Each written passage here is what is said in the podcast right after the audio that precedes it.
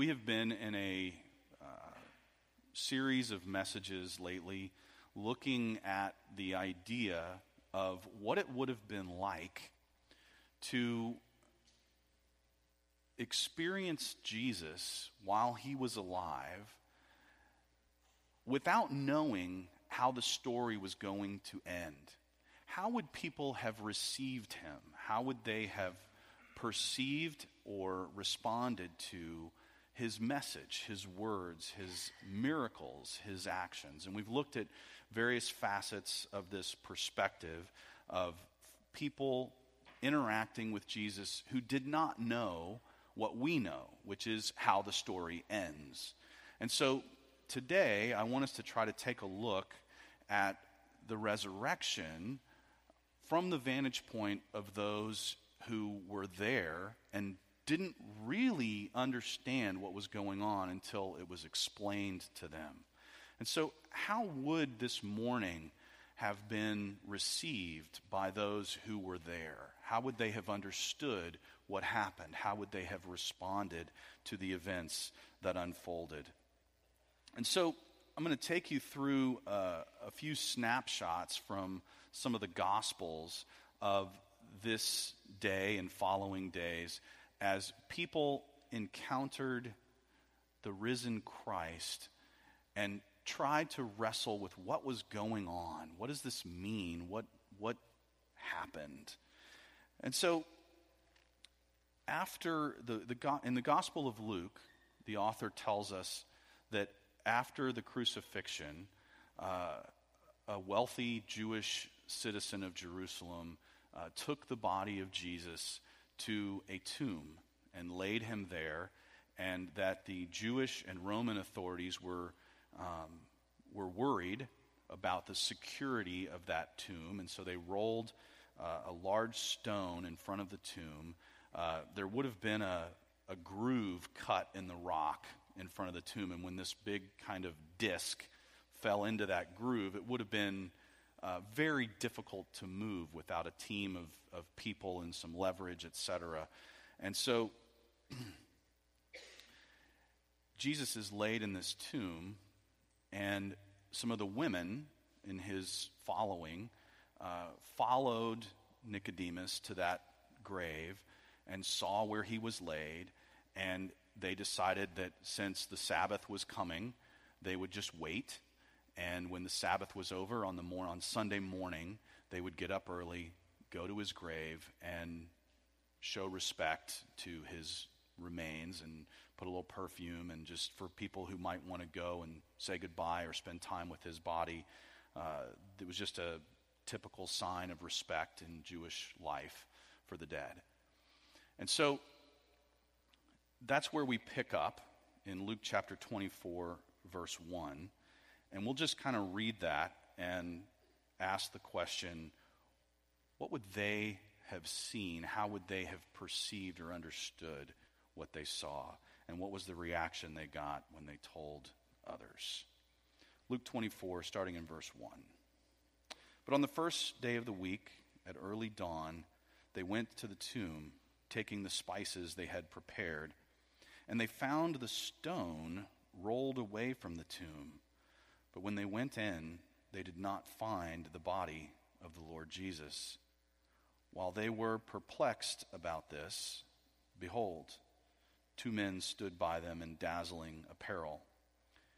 And as they were frightened and bowed their faces to the ground, the men said to them, "Why do you seek the living among the dead? He is not here, but has risen. Remember how he told you while he was still in Galilee that the Son of Man must be delivered into the hands of sinful men and be crucified, and on the third day rise." And they remembered his words. And returning from the tomb, they told all these things to the eleven and to all the rest. Now it was Mary Magdalene and Joanna and Mary, the mother of James, and the other women with them who told these things to the apostles. But these words seemed to them an idle tale, and they did not believe them.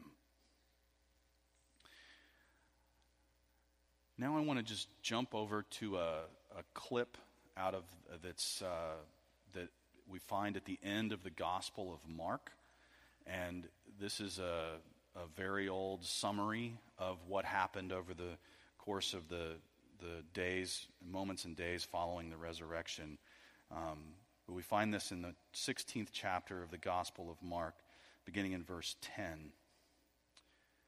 She went and told those who had been with him as they mourned and wept. But when they heard that he was alive and had been seen by her, they would not believe it. After these things, he appeared in another form to two of them as they were walking into the country, and they went back and told the rest, but they did not believe them. So you may uh, have detected a theme in some of these verses so far.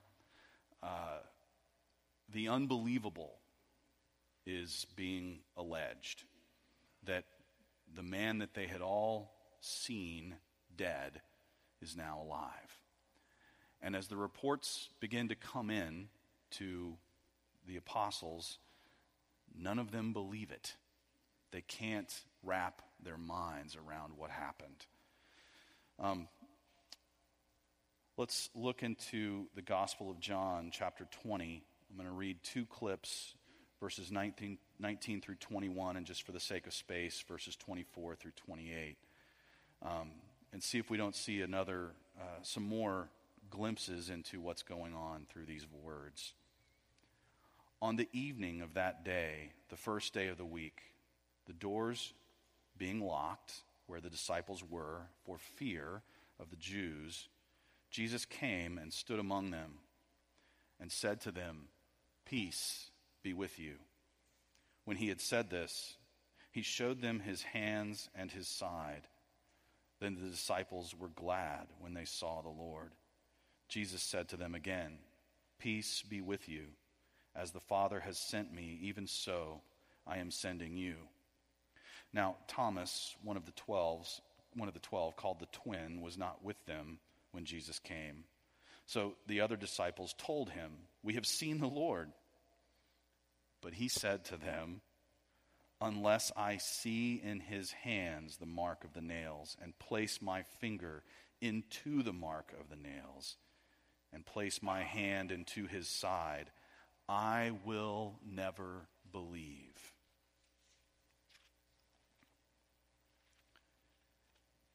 Eight days later, his disciples were inside again, and Thomas was with them. Although the doors were locked, Jesus came and stood among them and said, "Peace be with you." Then he said to Thomas, "Put your finger here and see my hands, and put out your hand and place it in my side. Do not disbelieve, but believe." Thomas answered him, "My Lord and my God." Jesus said to him, "Have you believed because you have seen me? Blessed are those who have not seen and yet have believed."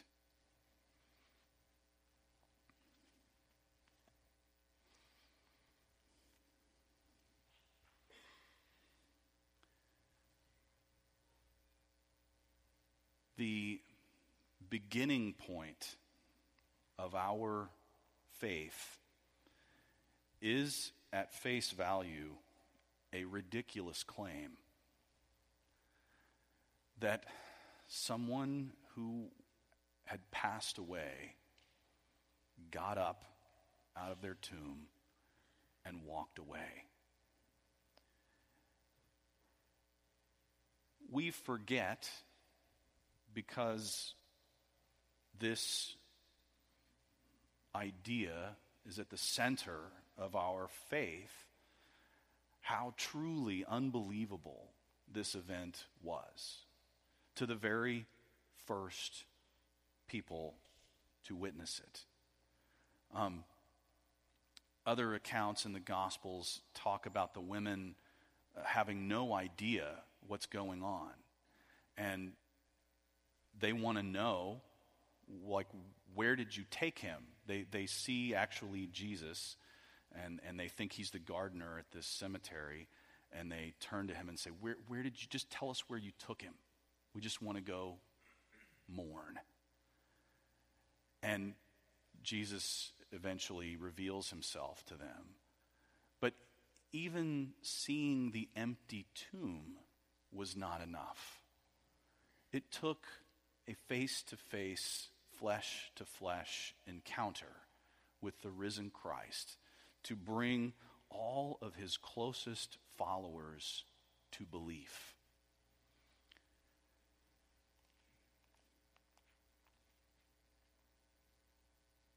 We are so familiar with the story. I think we just go racing past this moment on that Sunday morning where no one really understood what was going on, and virtually no one believed the impossible had just taken place. What does this claim say to us? What does it call out of us?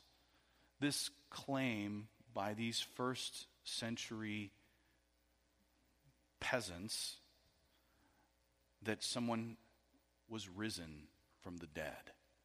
What does it mean for us? Well,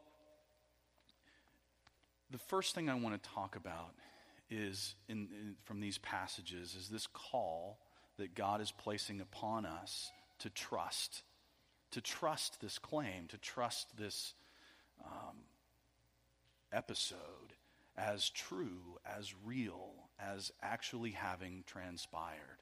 And the first point at which we are called to trust is to trust in the witnesses themselves, those who saw these events. Um, it is shocking, really, and actually pretty good evidence that the story is not made up, because in the first century, this is going to sound horrible to some of you, uh, well, it should sound horrible to all of you, actually, um, but in, in a court of law, a woman's testimony was not deemed uh, suitable for evidence. So even if a woman was a first-hand witness of a crime, uh, she and she even if she did testify, the rebuttal from the other side would be, "Your Honor, let's just consider that a woman has given this testimony," and the, and the judge would have said, "Oh, you're right. That's crazy. I'm you know, we'll just dismiss this altogether." Uh, that's that's the standing that a woman's testimony would have had in the first century. Um, and so if the disciples just made this up, I think they would have sent in their fabricated story someone with a little more credibility to the graveside. Uh, maybe Nicodemus, the respected member of Jewish society who had buried him in the first place. But the people who show up first are the very people Jesus is most interested in. The ones who are dismissed by credible society. The ones who don't have a voice. The ones who matter to him. And what do they claim? These women come back to the to the men, as I pointed out to the kids, to the brave, brave men who are hiding in fear. Um, and in, in, in their defense, women would not have been at risk of being executed, so they had a little more freedom in that respect to move about and go to the tomb. And uh, so anyway, um, what do they claim? Let's look at the claim that these women make at first. Uh, Mark sixteen eleven, um, that he was alive and had been seen by them. That's what they claim. that Jesus was alive and they had seen him.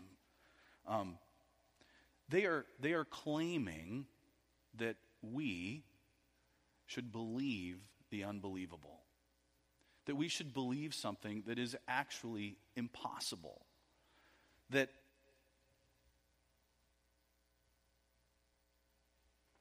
we should believe something that completely contradicts everything we know, that belief is somehow supposed to trump our reason and our logic. And so the claim itself is at face value ridiculous. It's it's too impossible to be fiction. You don't just make this up. This is a massive claim. Um, is, and while it's too impossible to be fiction, it's too important to be dismissed. At first, the claim is not believed.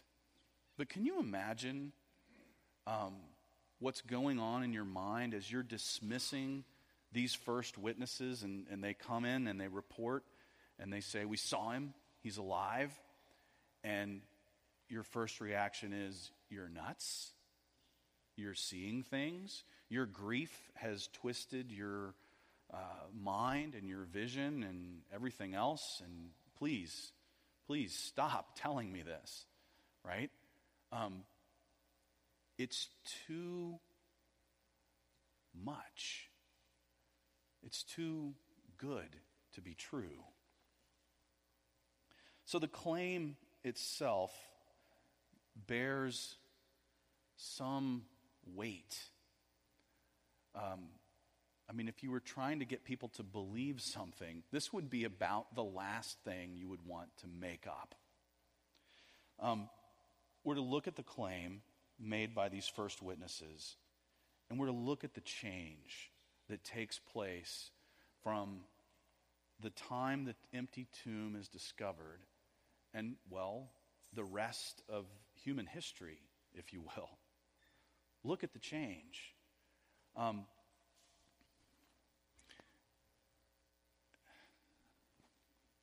Smitty, ethnically, where are you from? Germany. Germany? You ever lived in Germany? No. What are you doing here? Sometimes listening to me, you wonder. Okay. Fair enough. Touche. Should have picked on somebody else. Hey, Danny. Está bien. Está bien. No te preocupes. Estás aceptado como hermano. Um, so... We are a gathering of mutts. Don't bark. There's there's one in here. Yeah, that's our uh, that's our service dog in training. So we like that dog. Um, we are an assemblage of. We're, we are the island of misfit toys, aren't we? If I can be. There you go. Okay. What are we doing here? You, this assembly of the crazy Irish guy and his beautiful, lovely wife, and the German guy and his lovely wife, and what are you? Pure mutt, I think. Just. What is Russell? Is that Irish? Scottish? Okay. All right. So, all of us make up this family of God, this collection of people that should not be together. And as such, this is even, uh, thank you. I got an amen. This, us, we are evidence of this change that took place that morning. That God would take this band of fearful, depressed um, followers who otherwise would have scattered back to their obscure lives. And what does he say to them? Uh, John twenty nineteen.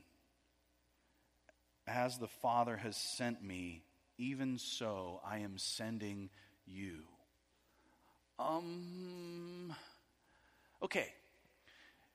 If you're looking for the team to send out on the mission, these are not the Navy SEALs of the ancient world, okay? Uh, Peter denied him three times, just like two nights ago, maybe three, all right? Peter, his strongest follower, is like, nope, no idea. When he needed them the most, and he said to his closest four or five, just stay with me and pray, they fell asleep. Virtually everyone, except for the women, abandoned him at the cross. Um, John might have showed up at some point for a moment. Um, these people blew it at every level. They were not your crack team of go-getters. And the other accounts tell us that by, by the time the next couple of weeks would unfold, uh, they had gone back to fishing.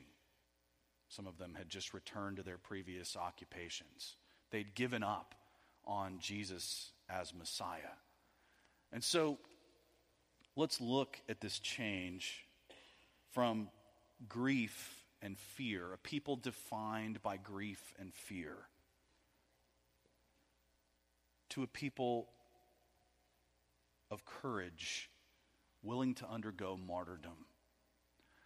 Of the eleven apostles that remain at this point, at least ten of them die as martyrs, being executed by the Roman officials or by Jewish authorities for their faith. Um, these men are changed. These women are changed. All of us are changed by having met the resurrected Christ, the one who came and did what was impossible. Um, those who denied him and deserted him at his darkest hour were the very ones that he says, yes, those are mine. Those are the ones I want. Let me show you what change looks like. And so we are to trust those witnesses. And so also we are to trust the pattern that is reinforced in this whole narrative. This story tells the story of God, and it has his fingerprint on every page. There's only one who would come up with an ending like this, and it's the God of love. The Bible tells us that God is love, and love is not afraid to sacrifice. It's not afraid to give of itself. It's not afraid to go to the cross. Jesus knew that his death would bring life. Nobody else in his following understood this. Even though he had explained it to them in advance, they didn't get it. They, like us, thought that victory comes in strength, and it does. But it's the strength of love, a pattern that God has indelibly etched on the hearts of his people since time immemorial. Since Adam and Eve blew it in the garden and had to leave, and God came to them and sacrificed an animal and covered them with its skin, as if to say, I've got you. Your sin brings about death, but I have you covered. And the ultimate expression of that is the cross, where Jesus says to us, my death will cover you. Through this, you will have life. He knew what his death would bring, and he endured the pain for you. For you. I, we we hear often, Jesus died to forgive us of our sins. I don't think we hear often enough in our own hearts, Jesus died for me. He did this for me, for my forgiveness, for my redemption, for my good. Love is not afraid to sacrifice, and love always finds a way to prevail. That Friday, when the sky went dark and Jesus uttered his final words on earth, um, he said, "It is finished." Those were his dying words. And everyone who was there thought it was over. They thought that this one who would be the Messiah was done. They thought the movement was finished. Um, they saw no hope. And Sunday morning, a handful of women saw something they could not explain. Grave clothes laying in an empty tomb. And they began, they were the first of us to realize that love had figured out a way to prevail over sin and death. Jesus died to bring us redemption, and he rose from the grave to bring us hope. That there are no impossibles with God. That life is something so much more than what we have here and now. That despair has been overcome by love. It's a pattern, and God wants us to trust it, so that even when we feel like a day is defeat, we can see his redemptive fingerprint and know that there is hope. And so we're called to trust the witnesses of that first Easter. We're called to trust the pattern of Easter. And finally, we're called to trust the scars. Scars are interesting because they, they remind us of a bad mistake cutting an avocado or um, what have you, a bad day playing sports, a bad day at work, whatever. Um, I'm still waiting for the pair of scissors in the side of my head. From, you know, never mind, just kidding. Just, that was, I don't know where I was going with that. The scars in our, in our lives remind us of things that were painful, that were threatening, that were troubling. But once they heal, that's all they are, is reminders. And Jesus does something truly amazing as he comes back to his followers. He shows them his scars. And this group tells Thomas, who wasn't there, what they saw. And he's like, nope, ain't buying it. You're all crazy. You've all lost it. You had like a, you were like smoking peyote or something. I don't know what's wrong with you people, but that's insane. And I'm not buying it until I see it myself. And Jesus shows up a few days later and says, hey, Tommy, come here. Check this out. Oh, and there's one more. Put your hand right there. And Thomas has a complete shift in his faith. He goes from, uh-uh, no way, forget you, to my Lord and my God. He is stopped.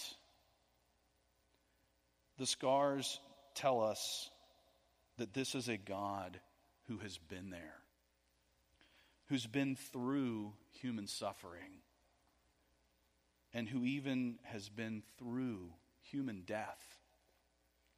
A God who has lived where we lived, who has suffered as we suffer, and who died as we will die physically. But for a reason. The scars tell us the truth. And the scars tell us that this is a God who will always be there. He did not come back from the dead without the scars. He chose to keep them so that all who knew him would say, that's him. And he's not defined by what happened to him physically. He is returned to life in spite of what those scars mean. And he's given us hope and life. His scars remind us that he heals our wounds. And the scars tell us something else. That as God looks down on this crazy world, and he sees the, the suffering and the hunger and the pain and the sickness, he's not okay. He's not okay with the way this all plays out. He has come to do something about this world in which we live. And he did. He showed up and he lived this human life. And he bears the scars to prove that he finished the race. But the scars also point to a God who will finish what he started, who will make all things right, who will finally take away sin and death forever, and leave us in a place of life and light and hope eternal. Will you pray with me? God our Father, we thank you for your word, that your word became flesh and dwelt among us, and that he chose to love us even to the point of death. And Lord, that your plan did not stop there. For you are the God of life, and not even death could stop your love from coming into our hearts. And so you rose from the dead, and you came to us, and you showed us the scars, and you taught us that you can be believed, that your love redefines who we are and the world we live in. And Lord, we long for you to come and make all things right. But until you do, may we believe. In Jesus' name we pray. Amen.